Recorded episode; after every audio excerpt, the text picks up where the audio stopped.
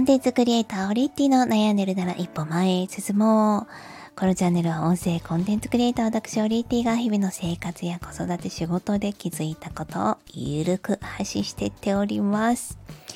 日をまたいでしまった。最近ちょっと配信頻度が遅くなっているオリッティでございますが、今めちゃくちゃお腹が痛い。非常にお腹が痛いオリッティです。これは食生活を変えたからなのか、えー、今日布団をかけずに昼寝をしてしまったからなのかわからないんですが季節の変わり目はちょっとねこうめちゃくちゃお腹が痛くなる日が必ず来ます私。もう本当にお腹が痛い 維持で撮っておりますけれども。あのまあ、そういう時は今も当ててるんですけれどもカイロでなんとかなってしまう人なんですが、まあ、カイロとあと温かいお茶ですね。もうとにかく温めて、えー、温めて体の悪いものを出すというのをやっています。この季節の変わり目や、まあ、ちょっとした環境の変化の時に、えー、まあ休むほどではないんですけれどもなんかすごいもうとにかくお腹が痛いっていう日があるんですよね。でそういう時にこう出る何て言うんですかねアウトプット物 っていう言い方をあえてしますけれどもトイレでね出すものですよね。あのいつもよりね色がすごいちょっと濃かったりするんですよこれお食事中の方大変申し訳ございません。でもなんか自分の中ではそういうことをねあることによってこうデトックス、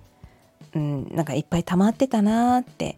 ちょっと暴飲暴食が過ぎたなとかなんかそういう時に必ず訪れる儀式のようなものだなというふうに感じているんですよね。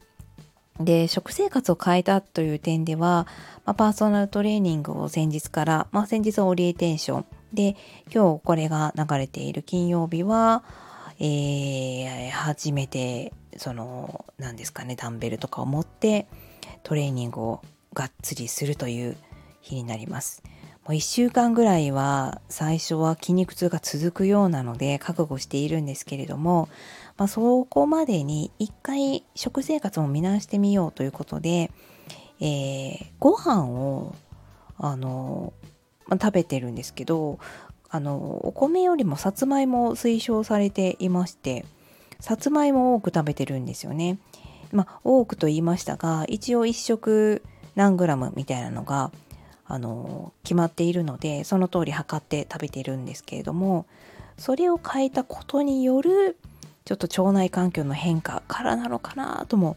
思っています。あのまあ、幸い私これ本当に自分でも驚きなんですがお菓子結構食べる人だったんですよね。チョコレートがないと生きていけない。まあ今チョコレートという話題を出すとああ食べたいなってまだちょっと思うんですけれども正直こう禁断症状が出るほどこう食べたいっていうところにはなっていなくて、まあ、それはさつまいもでこうしっかりとした甘みをとっているからなのかなと思っています。ついついご飯の後はデザートが欲しい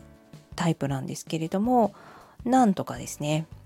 あのこう、まあ、間食っていうねしっかり決められた時間以外の間食もなく